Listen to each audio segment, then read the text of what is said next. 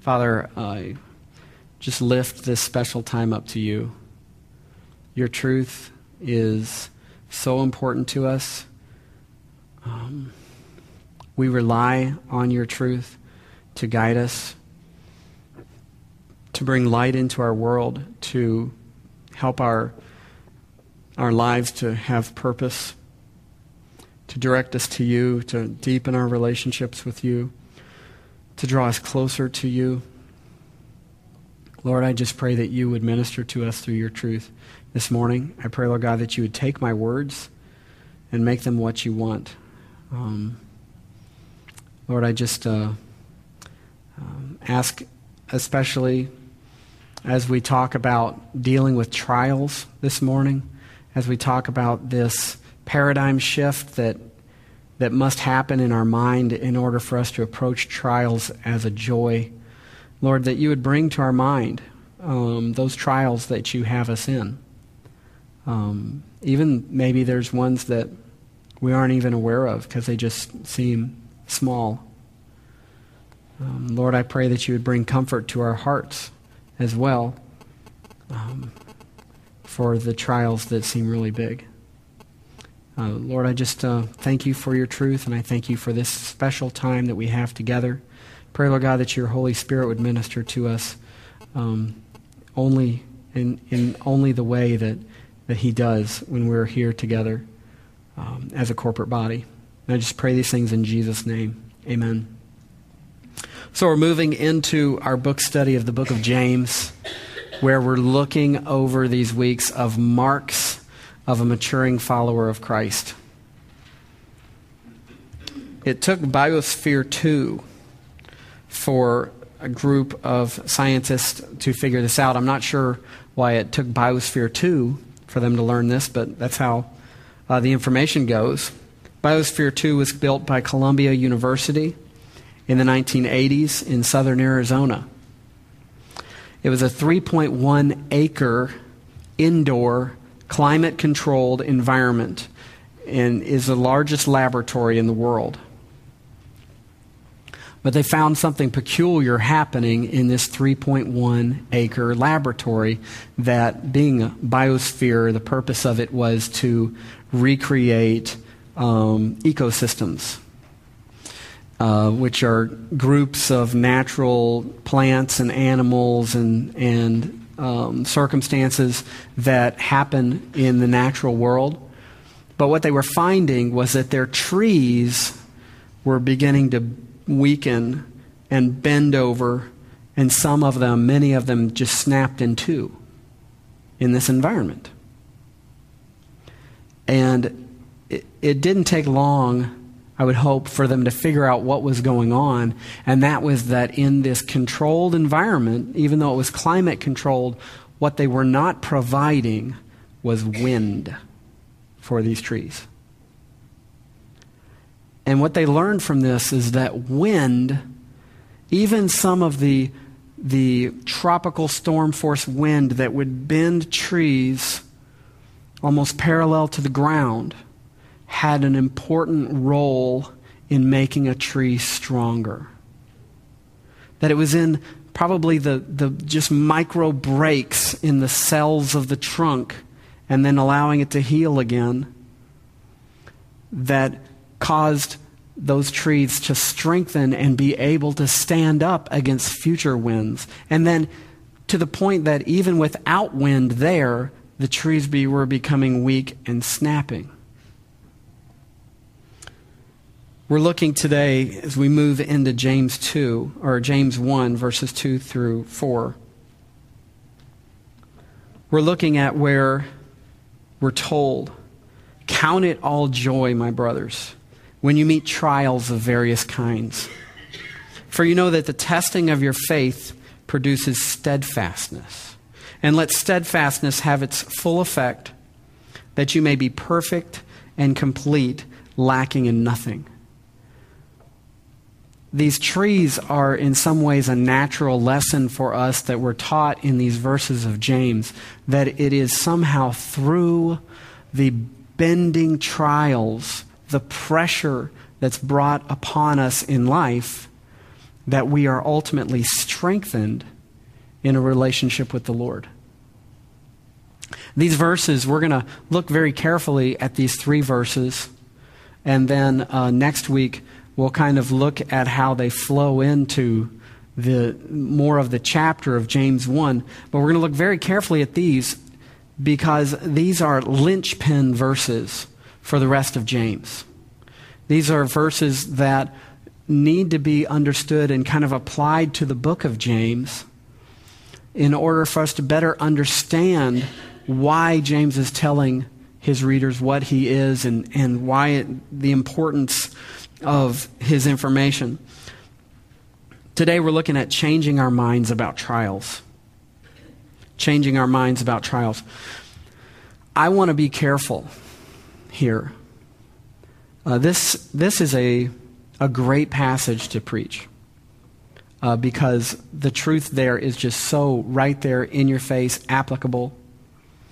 But I think that it was only in um, preaching in Colossians on relationships between husbands and wives that I felt more um, uh, unease in, in preaching at, uh, in my short time here at Harvest. Because even though these verses are easy to preach, they're also easy to be very insensitive with. Um, as we have farmers watch chance of rain after another pass by their crops, and, and the corn is, is turning yellow from the ground up, as I saw on my way in this morning. As I know some in our fellowship are, are afflicted with debilitating, even terminal medical conditions. As we pray for people like, like Jim, who are looking for work, and the weeks tick one after another. As, as I watched a father in the library, I was, as I'm studying for this message, gingerly cradle his preschool age daughter with an obvious disabilities as she's awkwardly trying to walk, just barely getting one foot in front of another.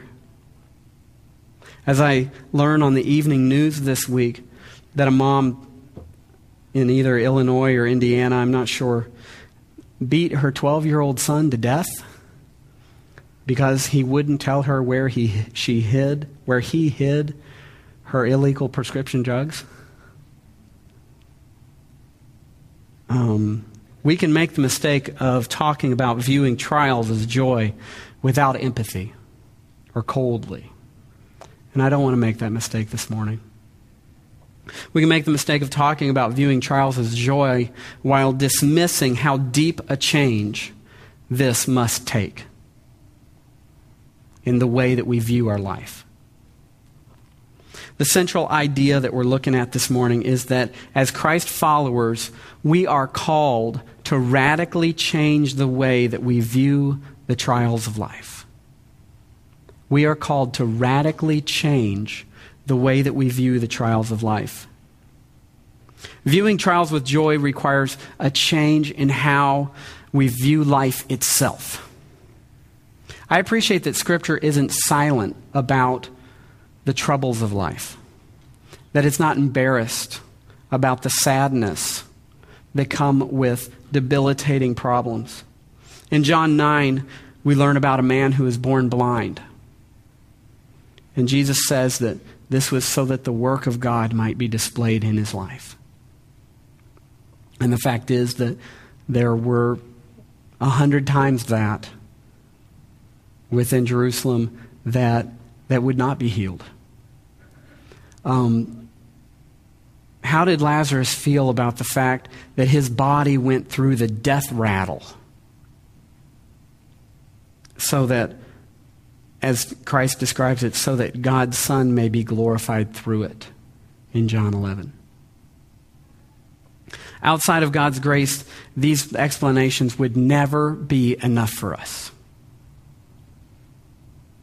By God's grace, I mean the gospel change that must happen in our life in order to see life as a completely different picture.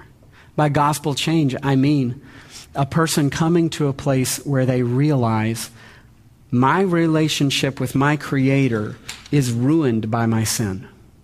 And I live in a state of being ruined in that relationship. But Jesus, in his holiness and in his perfection and in his almighty power and in his perfect being, took the penalty of my sin so that that gap between me and God could be spanned by his righteousness. And that upon simply receiving his righteousness on my behalf, based on his death and his resurrection, that I can have a relationship with God. But that change doesn't stop from just our position, it changes our outlook. It changes how we view life. But it happens in that same cycle of realizing, you know what? I can't do this on my own. I need the righteousness and the person of Christ to change me. And in the area that James is talking about, I need the righteousness and the person of Christ to change the way that I view life. God's grace slowly shapes us into what is important to us according to what is important to Him. First, I think to, to best understand this, and this is maybe a little bit odd, but I think the, the structure of these verses uh, kind of require it. It helps to work backwards through these verses. Okay, and we're just going to do that shortly here. The whole goal here, the purpose that, that James is saying that should lead us to consider trials as, as a source of joy is that we may be perfect, complete, lacking in nothing. The fact is this radically changing the way we view trials means changing what is important to us. It requires changing what is important to us. How do we define how we define what it means to be perfect, uh, or for life to be perfect, changes what we're going to rejoice about. What it means for your life to be complete is going to decide whether you consider your circumstances good or bad. If the American dream is what we consider to be the perfect life, we're not going to rejoice until we achieve it.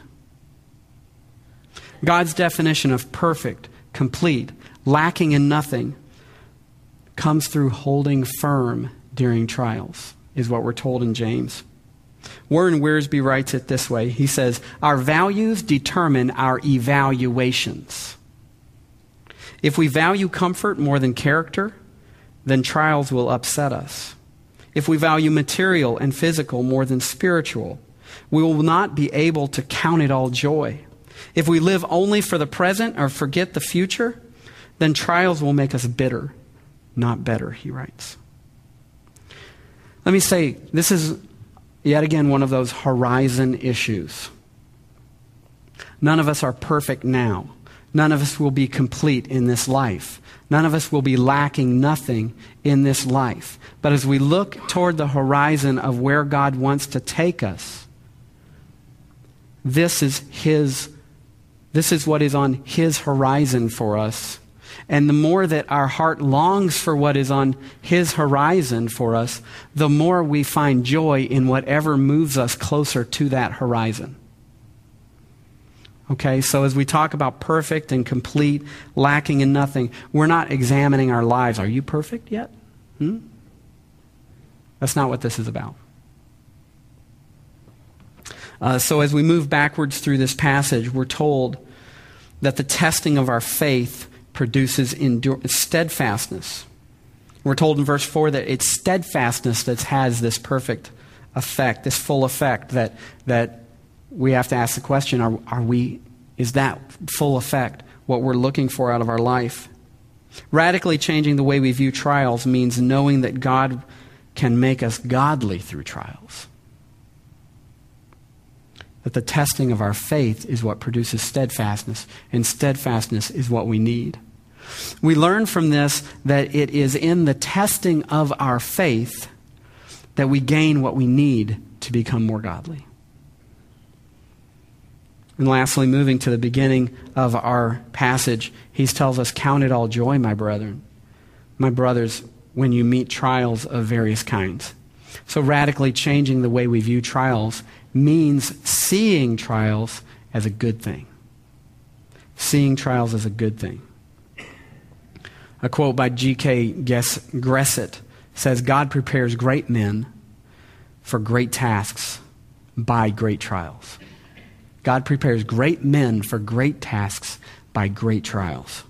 We won't see trials as a good thing without knowing that God is using them for our good and His glory. We won't see trials as a good thing if we don't value what God values for us. When closeness to Christ is our idea of what it means to be complete, then we can have joy in trials. This is because we know that trials are stripping us of something that we might treasure more than Christ. And we're reminded in Romans 8 35 and following. And if this is news to you, write this reference down Romans 8 35 and following. That we're mi- reminded through our trials that nothing can take us away from Christ if we know Him as our Savior, and nothing can take Him away from us if we walk with Him as our Savior. So, Christ followers are called to radically change the way that we view the trials of life. Don't you love how the news talks about the economy during an election year? It's like you don't even know where things are heading, you know, nationally. If people are for or against the president, they talk about how it's worse than it has ever been before. If people are for the president, the sitting president, they, they describe it like good news. While the unemployment numbers continue to increase, they're not as bad as they were expected to be.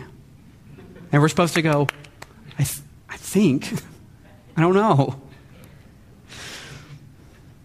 The outlook was pretty desperate for the believers that James was writing to.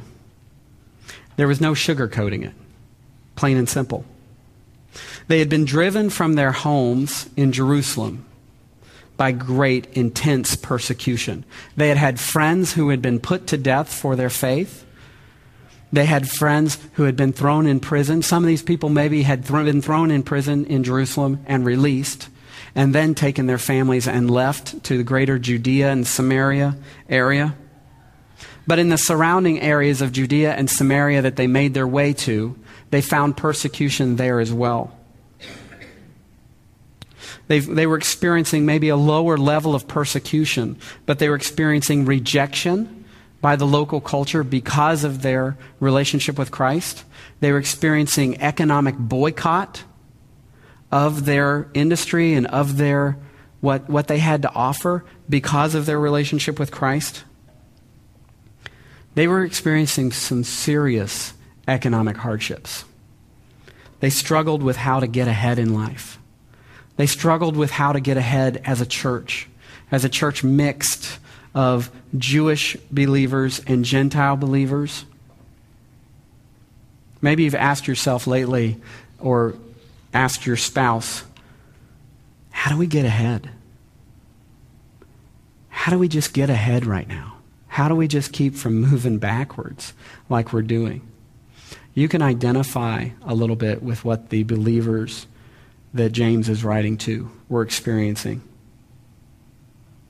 But James commands a total shift of the way that we view life and the way that they view life. He says, Count it all joy, or count it 100% pure joy my brothers, when you meet trials of various kinds, for you know that the testing of your faith produces steadfastness. Christ followers are called to view trials with joy. I'd even, I, I, you can say as well, Christ followers are commanded to be in the place where they view trials as joy. This considerate, all joy is a command that we're given. The idea of counting it joy is to consider it or evaluate it as joy. It's actually a banking term. Okay? So, um, you know, these are checkbooks are probably going the way of the dinosaur and things. But um, in a checkbook register, those of you that, that balance these things, um, which I don't fall into that category, I, I use a computer and stuff, but, um, you know, you write down what the transaction is and you have a column for the amount if it's coming out of the checking account. And you have a column for the amount if it's going into the checking account. We usually consider this a negative thing and the deposits or the income a positive thing. When I say that, when James is saying, consider it joy, when I say that it, this is a banking term from that culture, he's literally saying, move the situation from the debit side to the income side. Decide that this is not a negative and treat it as a positive. Now, the reason why we walked through this passage backwards first is because I don't want this, you need to not understand this as a work that we do. Okay, I've got to act happy. I got to consider this joy, you know, whatever it is I'm going through. But we walked backwards through this because to see that we're able to consider it joy as we are wanting what it is that God wants to do in our life and we're recognizing the trial as being something that He's doing.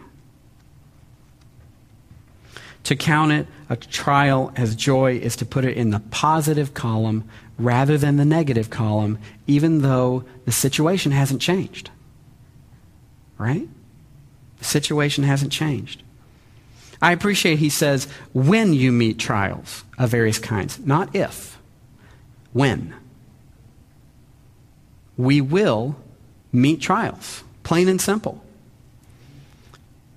When he uses the term you meet trials, it's when you fall into the midst of it and surrounded by it. It's used by somebody that falls into a band of robbers or something like that. This is not describing consequence of our sin. Okay? Don't go home and be like, yeah, I'm really facing a lot of consequence. I guess this is a trial that I'm just have to find joy in. You know, this is this is talking about a situation where it's like pff, dropped in your lap. You don't feel like you deserve this. You don't deserve this. That that's just the situation that this is. Not that the consequence of our sin isn't something that God is using to train or discipline us with. When he says, of various kinds. When you meet trials of various kinds, it means it actually means multicolored trials. All types, all sizes. Your trial is not too small and it's not too big for God to have a hand in and to be a part of and to be using to move you toward that horizon of the plan He has in a walk with Him. And He explains this by saying, For the testing of your faith produces steadfastness. Just as a fire purifies gold, trials act as a fire of testing. Our faith, testing our faith and proving, bringing out the purest form of our faith. We're, uh, we learn about this in 1 Peter 1, where he says, In this you rejoice though now for a little while, if necessary, you've been grieved by various trials, so that the tested genuineness of your faith, more precious than gold that perishes though it is tested by fire, that this tested genuineness of your faith may be found to result in praise and glory and honor at the revelation of Jesus Christ.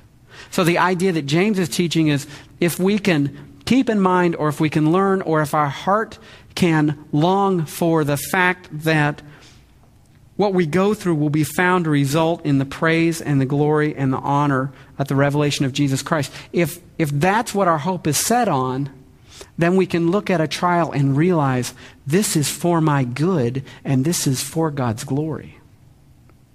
Charles Spurgeon said, Trials teach us what we are. They dig up the soil and let us see what we are made of. And that's what he's talking about here when he describes trials as testing our faith. The testing of our faith produces steadfastness.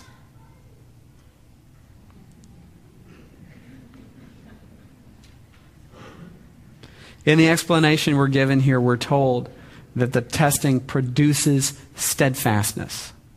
Um, I think the NAS describes it as endurance, and the NIV describes it as perseverance.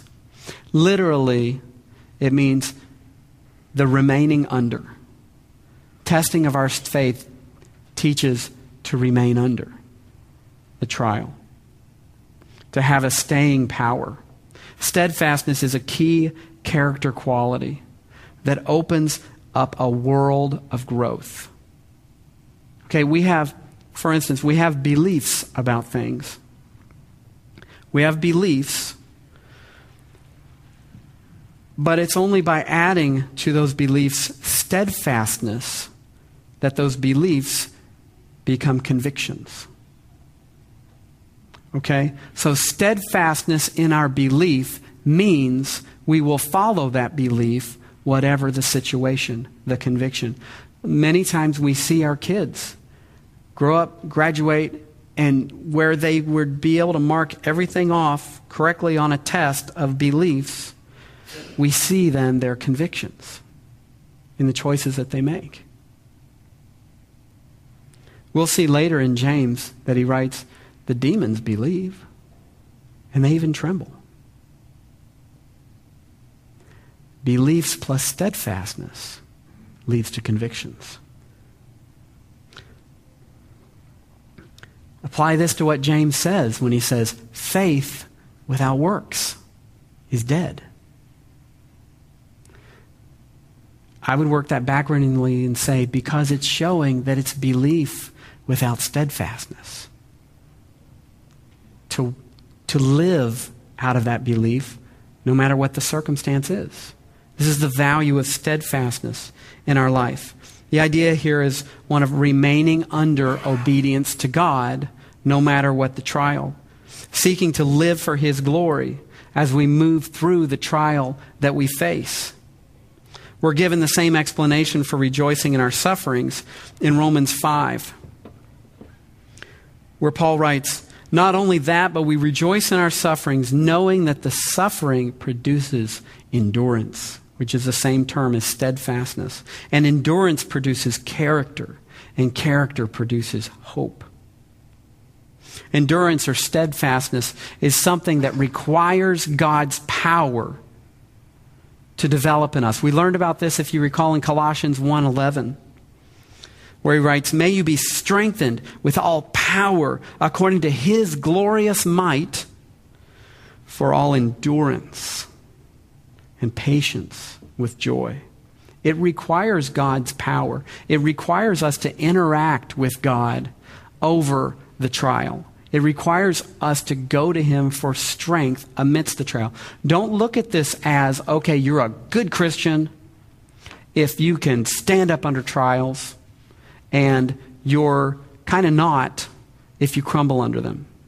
No, because we don't have the power to do this on our own. It's God's power, according to his glorious might, for all the endurance that we need and patience with joy. I want to tell you about a guy in my um, high school class. We were actually classmates, kindergarten through 12th grade. His name's Jason. And Jason had two older brothers, Tim and Jeremy. And Tim and Jeremy were taller they were stronger. Jason was kind of the runt of the family. But I want to tell you, by the time Jason was in high school, he was an amazing forward on the high school basketball team. You see, Jason's secret was that he played basketball at home with his brothers. And I remember talking to him about this one time. We were kind of talking about what he does, you know, at home or in the off season and things. And even when his brothers were in college and home on the weekends, he had a practice of playing basketball with them. And the rule was they were supposed to play dirty. They were supposed to grab his arms as he was going up for a shot. They were, he said sometimes they'll even grab my shoulders as I go up.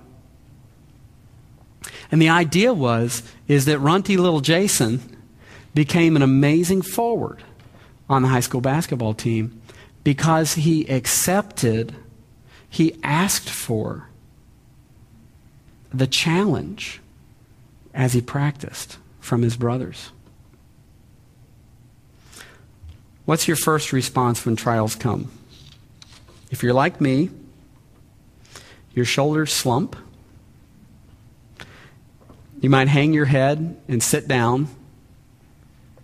You might think, what else can go wrong? Honest. Oftentimes, we can't help the first response. God is working on our second response. Responding with joy will start with recognizing that He is all powerful and He has all things under His control. Also, He is all good. And following Him is the greatest good we can ever experience. Whatever the trial you're facing, if you know Christ as your Savior, you will know Him more deeply through it. If you allow yourself to remain under His purpose, His power, His person through it. And you will endure the trial and seeking, seek to allow God to use it for His glory. If you're not, if you have not received Christ as your Savior, I pray that the purpose of God in the trial that you're going through would be to bring you into relationship with Him. And what we mean by that again is realizing that you cannot bring yourself into that relationship with Him due to your sin, due to the condition that we're all born into of not having a relationship with Him, and that you need the righteousness of Christ that He made available through His death and His resurrection to count on your behalf. Scripture tells us to as many as will receive Him,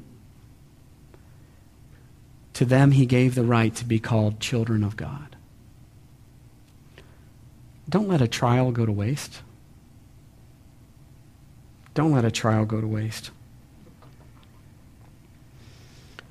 So, the second idea here is that he tells us, let steadfastness, let this remaining under God's purposes and God's glory through the trial have its full effect, that you may be perfect and complete, lacking in nothing.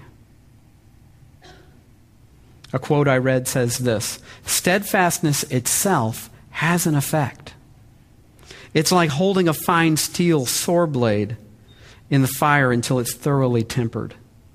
In this case, the sword is the believer, the fire is testing, and the tempering is that the believer becomes mature and complete, lacking in nothing. So, Christ followers are called to yield to God's work in us amidst the trial. This idea, again, we're going to visit here again. This idea of perfect and complete, lacking nothing. This is another important statement because as James talks about maturity, as James talks about choosing what is right, this is his image of Christian maturity as we walk through. These three terms here. Again, we're discussing the horizon that God is moving us toward as we walk through life in a relationship with Him. It's by this steadfastness, the remaining under God's, God's will, remaining under God, trusting God and moving through a trial with God, that we get to where God intends. This term perfect is interesting. We tend to think perfect means perfect in all areas, right? This term perfect means coming out at the end of a task as it was intended to be. Okay, so let's say you're building a table. all right? And you finish one of the legs. And you look at that leg and you think, that is perfect. That doesn't mean the table's complete. That doesn't mean the table's done. It means that that part of it that you were working on is perfect for what you were working on. And that's part of the picture here of not only is this a horizon issue of what it means to be mature in Christ, it's also that idea that God's got a perfect plan for that trial that you're going through. Let Him have His perfect work done through that time. Not that life is complete, not that life is all perfect um, by His standards. When it says perfect and complete, complete means complete in all parts. There's where he's talking about perfect all over. That's like that finished table. The parts are starting to come together. Things that you've learned over here, things that you learned in a Bible study, is starting to come to earth in this trial as you allow yourself to walk with God through it. He also goes on, he calls it lacking in nothing, which literally means not missing anything necessary. Finished. If you're like me and you get this table from the store, inevitably you depart from the directions at some point and you don't realize that until you get to the end of the table and you have pieces left. Or maybe that Christmas bike, right? And it's like, I missed something here. I, you know, something was supposed to go somewhere here. He's, he's, he's challenging his readers, he's challenging us that we miss, we will have something lacking through it if we just have the idea of, I don't care what God calls for me from. This is hard. I don't want to be in it. I'm going to do what it takes to get out of it. We'll, we'll miss some steps. We'll miss what he has in mind. The point is that remaining faithful under trials and suffering is what allows us to move toward the destination of maturity in Christ. This is why James seems to get really picky with us. And you'll see that in the coming weeks. He doesn't accept excuses. No matter the circumstances, he tells us you're called to grow in Christ. Now, I thought about actually reading the book of James you know, and letting us see how James works these into all the different sections and things. But I thought, you know, I, I don't think we'll do that. But to let you know, reading the book of James, if you read it out loud, which typically people read slower out loud, takes 16 minutes. I mean, most of us spend more time reading the paper every day for more than 16 minutes.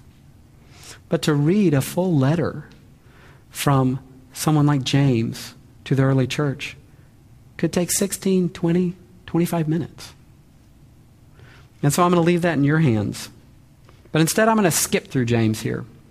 Please don't imagine me skipping. Um, I'm going to skip through James here, applying what I mean by this linchpin verse of this is what you need to get from trials, readers, from James to other statements that he makes. What did this look like to the believers that James was writing to? As I mentioned, they were under a lot of financial stress. They were under a lot of relational stress in their church. They were going through a lot of trials. Rather than yielding themselves to God's sovereign work in their financial stress, in their relational stress, they were, they were tempted to think, all I need is to make connections with the right people and that will get me out of this spot that I'm in. So, who comes walking into church but a poor man and a rich man? And they're tempted to think, that's what I need to do to get out of this spot that I'm in in my life. And James writes to them in James 2 1. And really, many of these are the openings of these sections in James. He says, My brothers, show no partiality as you hold the faith in your Lord Jesus Christ, the Lord of glory. Don't think that this is how you're going to get out of the trial that you're in. James warns them about seeking to get ahead in life by showing partiality to the rich. Also, they are tempted to think rather than yielding themselves to God's work in their financial stress, they're tempted to think what matters most is what I believe, not actually what I'm called to do. James wrote about the importance of living out our faith, especially in regards to the poor that are among us. He writes in James 2 15 through 17 If a brother or sister is poorly clothed and lacking in daily food, and one of you says to them, Go in peace, be warm and filled, without giving them the things needed for the body, what good is that? So also faith by itself, if it does not have works, is dead. Rather than yielding themselves to God's sovereign work in their church relationships, they're tempted to think, maybe I could better my life, maybe I could get ahead by becoming a respected teacher in the church. James writes to them and says, Not many of you should become teachers, my brothers, for you know that we who teach will be judged with greater strictness. He goes on to explain that this is because controlling the tongue, controlling what we say, is one of the hardest things for a person to do. It's much too easy in the position of teacher to promote yourself. And that's why he writes to them later in this chapter. But if you have bitter jealousy and selfish ambition in your hearts, do not boast and be false to the truth.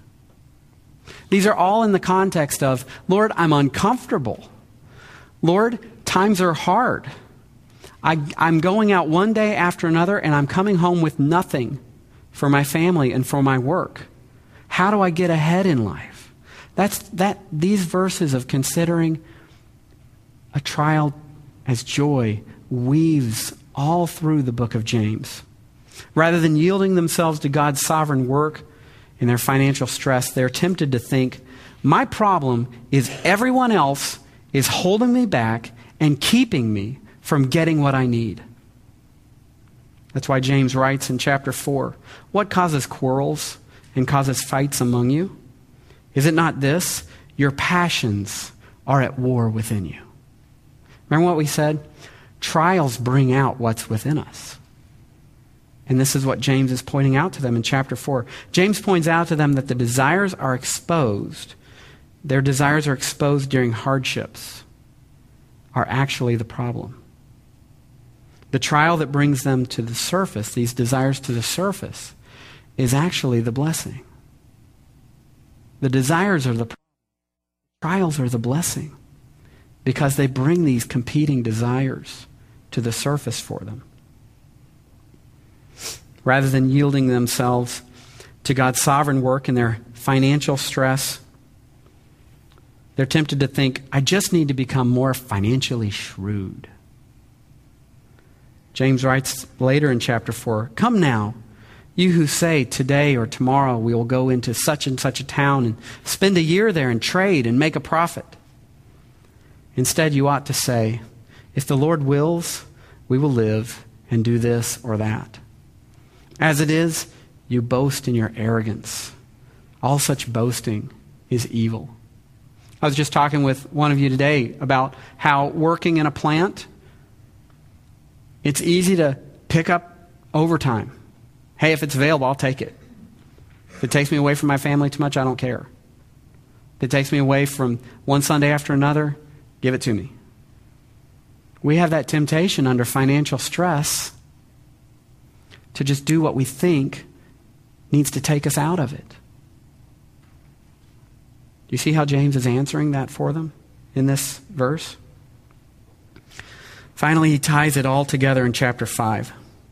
Amidst all their financial troubles and their persecution, he challenges them to look to Christ's return. This is why he says in chapter 5, verses 7 through 8 Be patient, therefore, brothers, until the coming of the Lord. See how the farmer waits for the precious fruit of the earth, being patient about it until it receives the early and the late rains.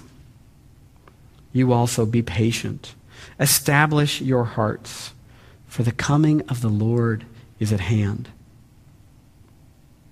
James seems pretty tough.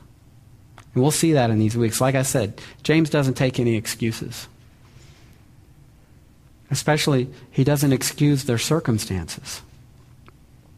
James knew that at the Lord's coming, all that would matter was how complete they had become, how much, how, how much closer they had moved toward that horizon of maturity in Christ, of their heart looking more like the heart of God.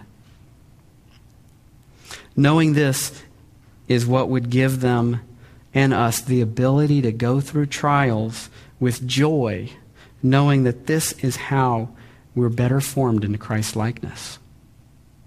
I'm going to ask the worship team to come up here.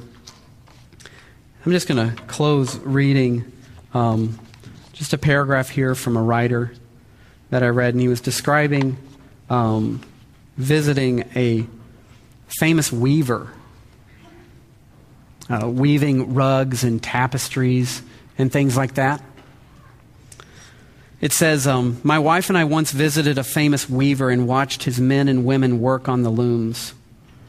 I noticed that the undersides of the rugs were not very beautiful. The patterns were obscure, and the loose ends of the yarn dangled.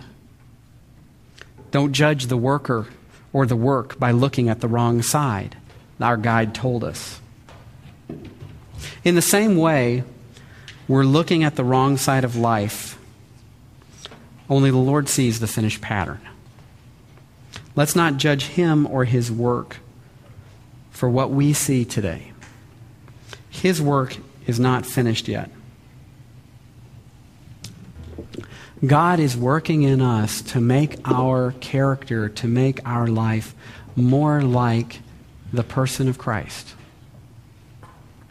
Whether we like it or not, the uncomfortable trials are the tools that He uses to better fashion us for that purpose. And let me emphasize again if you don't have a relationship with Christ as your Savior, um, it's, that, that's the definition of all for naught. All of it for nothing. you know, I, I stand in the back uh, to kind of greet people as they go and stuff, but if you fall into that category of not knowing Christ as your Savior, I would be more than happy to talk with you. And I'm sure that there's plenty.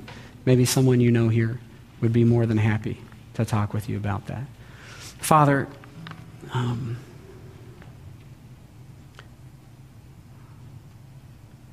I, I bite my tongue as I say it, but thank you for trials. Lord, I confess I don't want more trials um, because I like my comfort. Um, Lord, I thank you for bringing harvest through a lot of trials.